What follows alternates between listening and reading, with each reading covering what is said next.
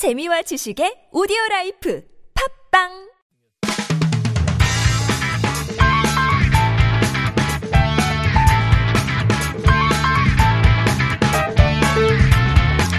첫 번째 광장입니다. 오늘은 12년 전 일로 돌아가 보겠습니다. 지난 2008년 8살 여자아이를 무참하게 성폭행했던 조두순이 석 달 후면 사회로 나옵니다. 그것도 사건을 저질렀던 곳, 게다가 피해자가 아직 살고 있는 안산으로 돌아온다는 소식이 전해지면서 불안감이 계속 확산됐습니다. 더 큰 문제는 이런 불안감을 우리 언론이 부추기고 있다는 것인데요. 언론의 과도한 취재 경쟁이 계속되면서 안산시 전체가 몸살을 앓고 있습니다. 급기야 안산시장이 나서서 피해자와 안산시민 전체를 지켜달라고 호소하는 사태까지 벌어졌는데요. 오늘은 이 문제 한번 짚어보겠습니다. 이현희 변호사 나오셨습니다. 안녕하세요. 안녕하세요. 예, 지난 한 주 포털 사이트에 조두순이라는 이름 석자가 다시 등장했습니다. 오래전 일이고 또 국민적 공분을 쌓고 되게 끔찍했던 일인데 좀 기억하고 싶지 않지만 그때 일 다시 한번 좀 정리 하는 차원에서 말씀해 주시면 네. 예. 저도 사실 그 시간이 오래된 사건들 많이 잊어버리는데 이 사건은 그 개인적으로도 잊혀지지가 않는 사건입니다. 예. 2008년 12월에 조두순이 이제 8살 먹은 여자 피해자를 교회 화장실로 끌고 가서 그러니까 납치한 거죠, 일종의. 예. 납치하고 폭행하고 그리고 이제 성폭행을 했는데 굉장히 그 중상해로 이어진 예. 그런 상황이고요. 그 당시에 이제 그 이 조두순은 검거가 돼서 징역 12년을 선고받습니다. 그리고 이제 지금 올해 이제 12월에 출소를 앞두고 있는데요. 한편 이 조두순이라는 사람은 그 2008년 이전에도 굉장히 많은 전과, 그러니까 범죄를 저질러서 전과 17범이었던 사람이었습니다. 그래서 그 범죄 중에는 95년 12월에 그 술집에서 자기 지인을 그 예. 싸움 끝에 죽여서 상해치사 혐의로 이제 그 입건돼 가지고 유죄를 받은 이 이력도 있었는데 근데 이제 신기하게도 이 사건이 징역 2년 정도밖에 이제 선고가 되지 않습니다. 예. 그리고 2008년에 이르러서는 이렇게 이제 그 아동에 대한 끔찍한 강간치상 사건을 예. 저지르는 걸로 이어진 거죠. 예, 사실 뭐 일반적인 상식은 네. 전과가 계속 쌓이면 쌓일수록 네. 같은 죄를 저질러도 더 많은 형량을 받는 게 일종의 가중처벌을 받는 게 우리의 네. 일반적인 법 감정인데요. 조두순 같은 사람이 전과 17범에도 불구하고 또 이런 끔찍한 성범죄를 저질렀음에도 불구하고 그 당시에 형량이 12년이었다는 거잖아요. 그러니까 그 당시에는 이제 아청법이라고 소위 서희 우리가 이야기하는 그 아동 청소년에 대한 이제 성 보호에 관한 법률에서 그 당시에 이 강간치상에 대한 법정 최고형이 15년이었습니다. 예. 그래서 1심에선 15년이 선고되었고 2심에서는 이제 심신 미약 부분 술에 만취돼서 그 컨트롤하지 못하는 상황에서 범죄를 저지른 거다 이런 주장을 했고 이제 그런 것들이 받아들여져서 3년이 감형돼서 12년형이 선고가 된 것이었습니다. 근데 이제 그 당시 그 관련 기사들을 찾아보면 당시 2심 판사 그러니까 그 주심 판사였던 분께서 이런 이야기를 합니다. 그 당시에 조두순의 변호인 측에서 그러니까 조두순 측에서 그 만취에 의한 심신미약을 주장했는데 검찰에서 그에 대한 이제 반박 을 하지 않았기 때문에 예. 이 부분에 대해서 법에 의거해서 받아들일 수밖에 없었고 어쨌든 할 수 있는 자신의 최선이었다라는 이제 인터뷰를 했던 그런 기사들도 사실은 이제 찾아볼 수가 있는 중입니다. 예. 그 이 세상, 이 사건이 처음 세상에 드러났을 네. 때 관련 보도에서 이제 여러 문제점들이 단적인 예로 이제 사건의 명칭 자체를 피해 아동의 이름을 막 네. 붙여서 이 사건 이름을 가해자가 아닌 피해자, 특히 이는 네. 흉악범죄의 피해자의 이름으로 말하는 것도 이건 어마어마한 문제점 아닌가요? 그렇죠. 그러니까 이걸 두 가지 경우로 좀 나눠서 생각해 볼 수가 있습니다. 가령 이제 피해자가 용기 있게 어떤 것들을 발언하고 나는 이 문제가 그 있었고 이 문제를 문제 제기하겠다. 그리고 예. 이제 이 부분에 대해 끝까지 내가 노력하겠다라고 선언하고 나온 사건이라면 피해자가 기억 되는 것도 유의미할 수도 있을 겁니다. 예. 그런데 사실 이런 종류의 범죄 이렇게 아동 청소년을 상대로 하는 흉악 범죄의 대부분은 사실은 그냥 그 범죄 자체가 너무 끔찍해서 세상 밖으로 나오는 경우인데요. 이런 경우에 피해자의 어떤 의지나 어떤 상황에 상관없이 피해자 이름이 거론이 된다는 건 피해자의 입장에서 보면은 이제 나는 이런 피해를 당했던 어떤 사람으로 주변에 낙인되는 그리고 이제 사람들에게 자기의 어떤 과거 이력이 다 이제 드러나고 기억되고 명명되는 상황이 되는 겁니다. 그리고 피해자에게도 잊혀질 권리라는 게 있는 거니까요. 예. 그래서 사실은 피해자의 특별한 의지가 있는 경우가 아니라면 이런 종류의 사건은 가해자의 이름으로 명명되는 게 사실은 맞는 겁니다. 예, 사실 이게 단적으로 보여주는 네. 거죠. 그 어떤 가해자의 문제점보다는 네. 피해자의 초점을 맞추는 보도들, 피해자의 관심을 가지고 피해자의 뭐 신원을 알, 알고 네. 싶어 하고 이제 어떤 구체적인 피해 같은 걸 그쵸. 알고 싶어 하는 그런 건전하지 못한 그런 호기심 네. 이런 것들은 여전한 것 같습니다. 네. 근데 이번에 이제 보도를 봤더니 조두순이 지난 7월에 이제 심리 상담사와 면담을 진행하면서 원래 살던 안산 집으로 돌아가서 조용히 살겠다 이런 의사를 밝혔다고 그러거든요. 네. 근데 지금 안산에 피해자 가족이 살고 있다고 그러네요. 네. 이런 경우는 피해자 가족은 뭐 당연히 말할 것도 없고요. 네. 지역 사회 전체가 뭔가 좀 불안함. 뭐 전과 17범 이제 18범인데 상당히 위험하지 않습니까? 이런 경우는 어떻게 해야 되나요? 당시 이 조두순 사건으로 인해 가지고 그 2008년 12월에 이제 이 사건이 발발되면서 지금 아까 말씀하신 것처럼 피해자 이름으로 불리다가 피고인 그러니까 범죄자의 이름으로 바꿔서 불러야 된다라는 어떤 얘기가 나온 것도 사실 거의 이 사건으로 인해서 매우 본격화되었던 논의였는데요. 그렇죠. 예. 이 당시에 이제 이 아동 청소년에 대한 끔찍한 강간치상 사건의 이 형량이 온당한지 뭐 전자팔찌 부착 기간 이 정도 뭐 한 10년까지로 되어 있는 이 상황은 온당한지 사실 이 사건의 이 미친 여파는 굉장히 컸습니다. 근데 우리가 늘 잊어버리는 것들을 이 사건에서도 잊어버리죠. 그게 뭐냐면 이후 피해자의 삶입니다.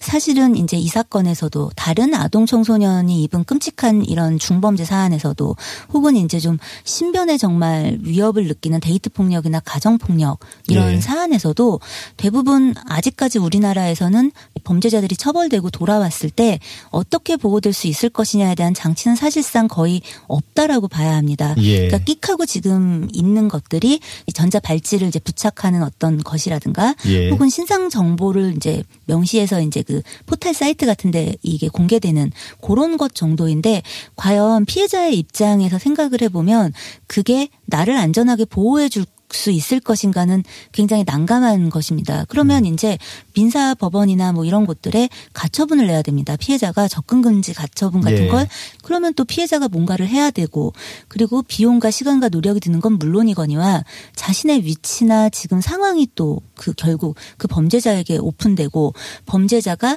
피해자를 다시 한번 또 인식하게 되죠. 그러니까 이런 예. 부분이 있는데 지금 이것에 대한 대책은 전무한 상황이다라고 봐도 뭐 과언이 아닌 정도입니다. 예. 그래서 이런 문제 때문에 2014년에 원래 법무부에서 그 법안을 발의했었습니다. 그래서 보호수용 제도 도입 법안 이런 것들을 국회에 이제 제출했었는데요.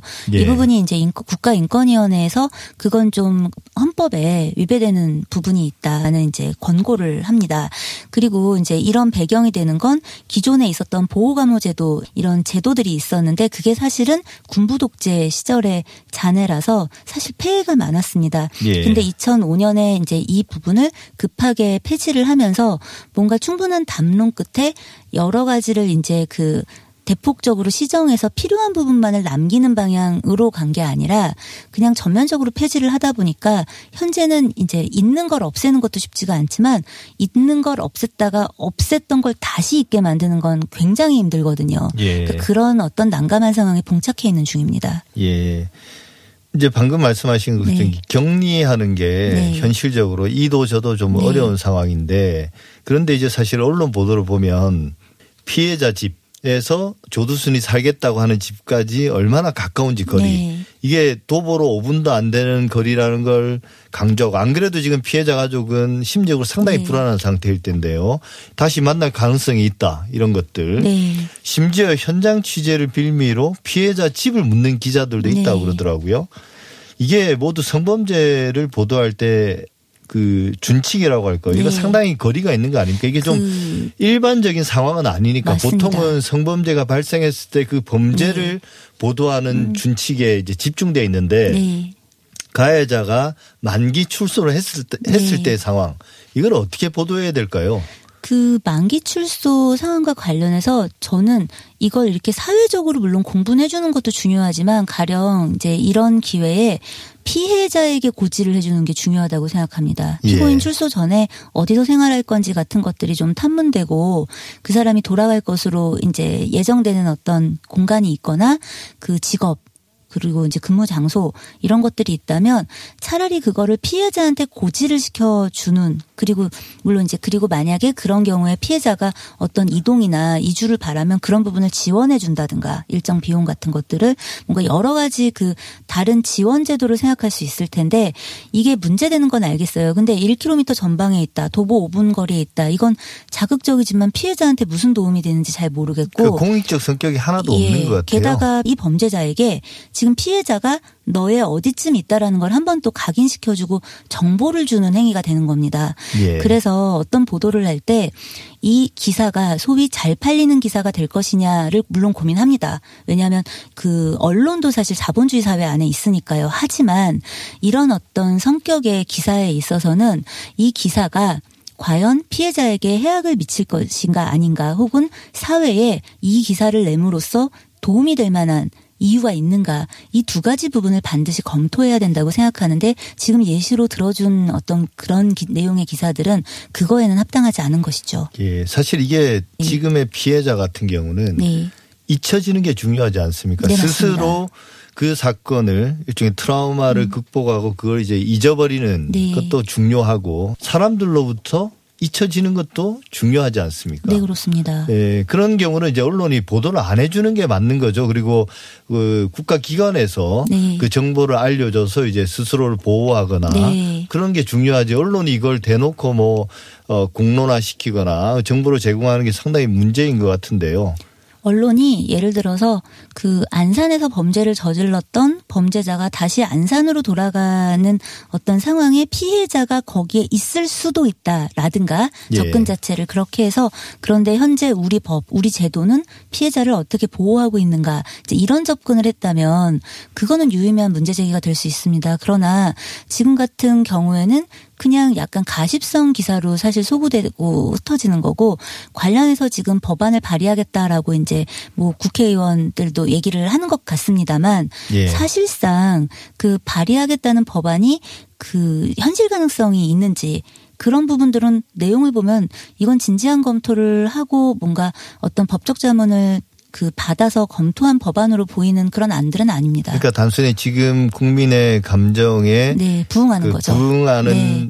실제로는 이제 법안이 되기 힘든 그걸 모르지는 않을 텐데요. 네. 그죠? 그리고 사실상 통과되기 어렵겠죠. 왜냐하면 국회 안에서도 이제 이런 법사위가 있고 하는데 이런 부분들 검토가 되고 이게 통과가 되려면 여러 절차가 있습니다. 그래서 우리가 그 엠번방 사건도 그렇고 지금 이제 이번 사건도 그렇고 계속 보면 아동 청소년의 어떤 끔찍한 범죄들과 관련해 가지고 사회가 계속 인지는 하고 있는데 그 부분에 대해서 진지하게 고찰해서 실제로 다른 이제 그 일반적인 이런 일 들이 일어날 수 있는 것에 대한 어떤 제재가 될 수 있고 대안이 될 수 있는 법률이나 제도를 만드는 거에는 좀 지구력이 약합니다. 한마디로 부글부글은 막 급격한 온도로는 올라가는데 그게 이제 일정한 온도로 꾸준히 관심을 갖고 그게 예. 결실을 맺을 때까지 지켜봐야 되는데 그런 어떤 관심과 노력이 좀 아직 많이 부족하지 않나라고 생각합니다. 예. 어쨌든 우리 언론이 그동안 성범죄 관련한 보도에서 나름 성찰도 많이 하고 물론 한계는 있습니다만 네. 여전히 문제점도 많고 조금씩 고치려고 노력했다면 이 문제도 이제 본격적으로 고민해서 네. 어떻게 보도할 것인가를 나름 준칙을 만들었으면 좋겠습니다. 지금까지 이은희 변호사와 함께했습니다. 오늘 말씀 감사합니다. 감사합니다.